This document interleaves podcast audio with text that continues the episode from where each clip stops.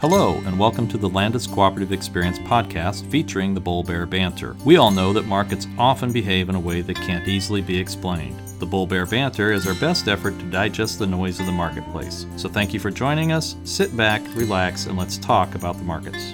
Hello, this is Cheyenne Dunham, and I'd like to welcome you to the May 8th episode of the Bull Bear Banter. Tom is joining me, and we'll now recap the corn and soybean markets for the week. Tom? Well, sure, Cheyenne. July corn gained 3 on Friday, finishing at 3.19, and that's up half a cent for the week. December corn was up 1 3/4 on Friday, but losing a penny from last Friday, ending at 3.35 3/4. July soybean futures added 6 1/4 to finish at 8.50 1/2 today. That's up 1 on the week. November beans gained 7 1/4 on Friday, closing at 8.55 1/2, and that is up a half a cent from last week. So, Tom, for our big story this week, I think it's time to touch base on this elusive wall of corn that is still out in the country that's expected to hit the market yet this year. Producers are getting in the position where they are trying to find homes for their 2020 crop while they still have their 2019 grain in the bin. Supposedly, much of it is still unattached to a price as well. There are a lot of questions as to how much corn is left on the farm, when it will most likely be coming to the market, and at what price. I think it's important to remember that even with subpar conditions last growing season and into harvest, we still produced a crop that was larger than many expected. Could we see a similar or even more extreme story this year, especially if favorable growing conditions continue? While the USDA's 97 million acre number for the March planting intentions report seems high, even with something like 94 to 96 million acres of corn and a trendline yield, we could still be looking at close to a 16 billion bushel production and as much as a 4 billion bushel carryout. Long story short, that is a lot of corn with an uncertain future. While there are still possibilities for small rallies in the short term, the one we finished this week with due to frost concerns is a great example. It's important to not lose the forest through the trees. The end goal is to go into this harvest without still wondering what to do with your 2019 crop.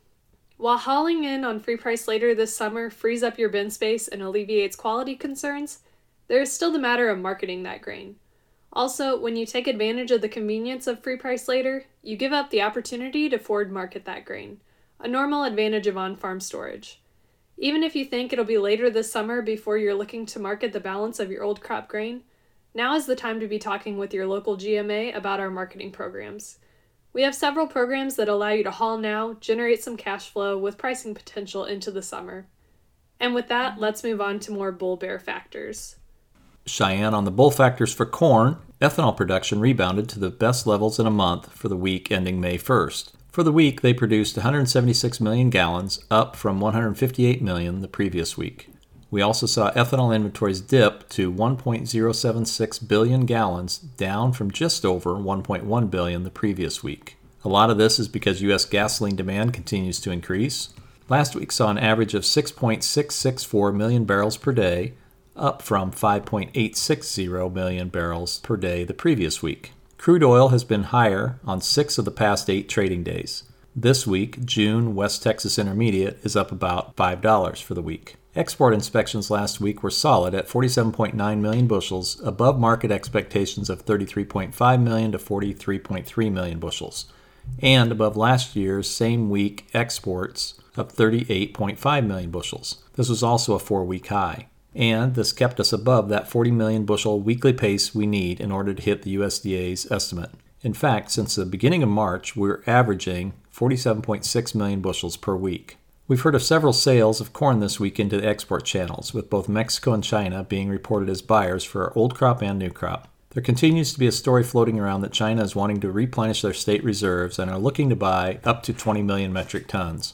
However, the sales we're hearing reported are substantially below that number. For perspective, recently China announced their intentions to increase their U.S. corn purchases from about 3 million metric tons per year to 4 million metric tons per year. Those are more in line with what we're hearing. There is some talk of frost or freeze over the weekend. We'll see what that does to these young plants. So, some bear factors I want to point out for corn. Even though ethanol production increased last week, it was still more than 40% below the same week last year, when they produced 305 million gallons. This also equates to using 44 million less bushels than a year ago. So far this year, we've lost about 225 million bushels of demand as compared to the same period as last year. Ethanol stocks also continue to be about 14% above this time a year ago, when stocks were less than 950 million gallons instead of more than a billion, which we've seen in the past few weeks.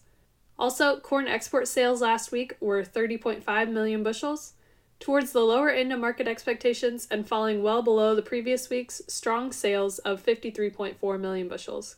These were also the second lowest of the last 9 weeks.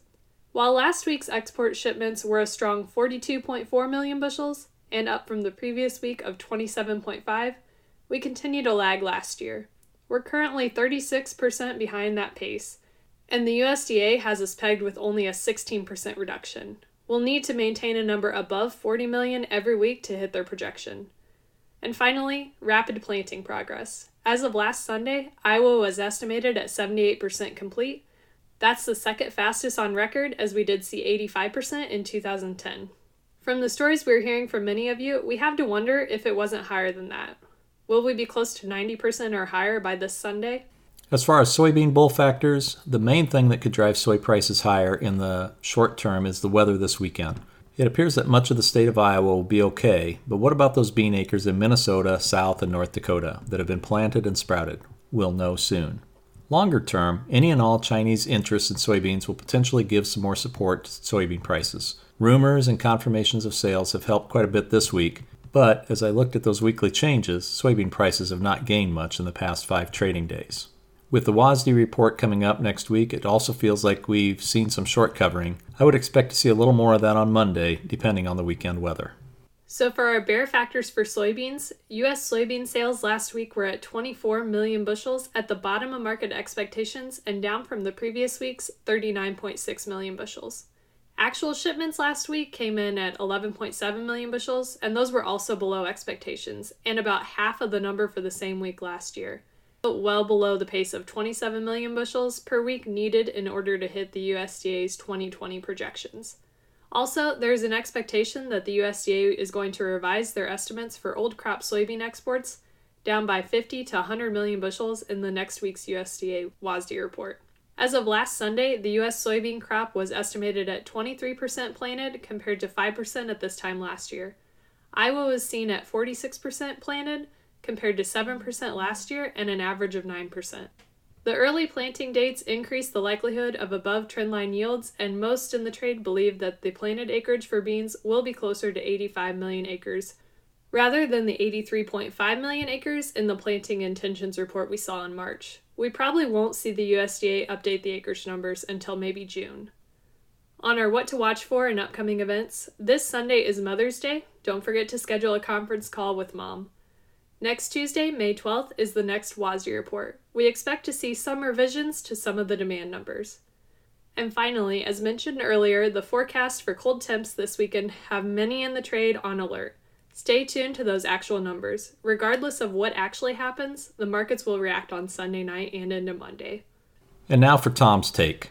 This week, as crude began to rebound a little and corn prices rallied a little, I started thinking about all of the things that would worry me if I owned a bunch of unpriced corn. The ethanol industry is at reduced production, perhaps through the rest of the summer. One stat says we've already lost 60 million bushels of demand in Iowa alone. That is not coming back. Those bushels will eventually need to find another home. Planting progress is well ahead of the average pace for this time of year, especially in the state of Iowa. Does that create an even bigger crop? Could there be potential further disruptions in the livestock sector? And as Cheyenne mentioned earlier, this wall of corn needing to be moved before harvest.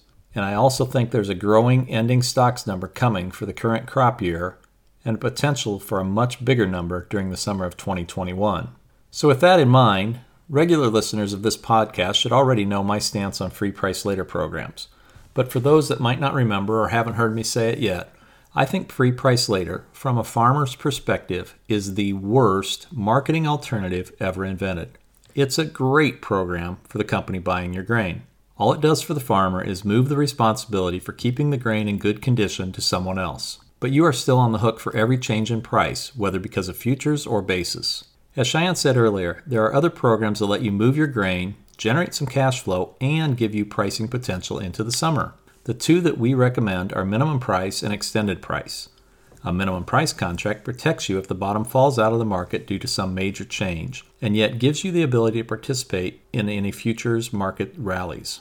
Both of these work well for soybeans too, even though I am focused on things that can and will impact corn prices. So when you stop to think about all of that corn that will move off farm between now and harvest, think about the timing. If the vast majority of that waits until we know that the crop in the field is good, sometime after pollination, how much time is there between that and the beginning of harvest? 10 weeks, more or less? How many bushels do you think the grain industry can move in 10 weeks? Certainly not a quarter of the entire crop, or potentially more than that. My point is that I think you owe it to yourself to really think about when you are going to move your crop and under what kind of an agreement. Are you just going to wait and see what happens and then use free price later? If so, don't be surprised if that price moves lower before you are forced to sell it. I'd much rather see you take a proactive approach, learn about a marketing alternative that can work for you instead of against you. As always, I'd encourage you to talk with your local grain marketing advisor. One final thought. A wise person once told me that you can be bullish and still make some sales. Those two are not mutually exclusive. That's not a bad way to end this discussion.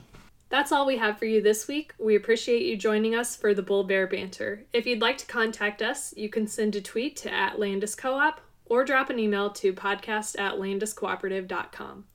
Our tagline is, "Bears make money, bulls make money, and pigs just go to market."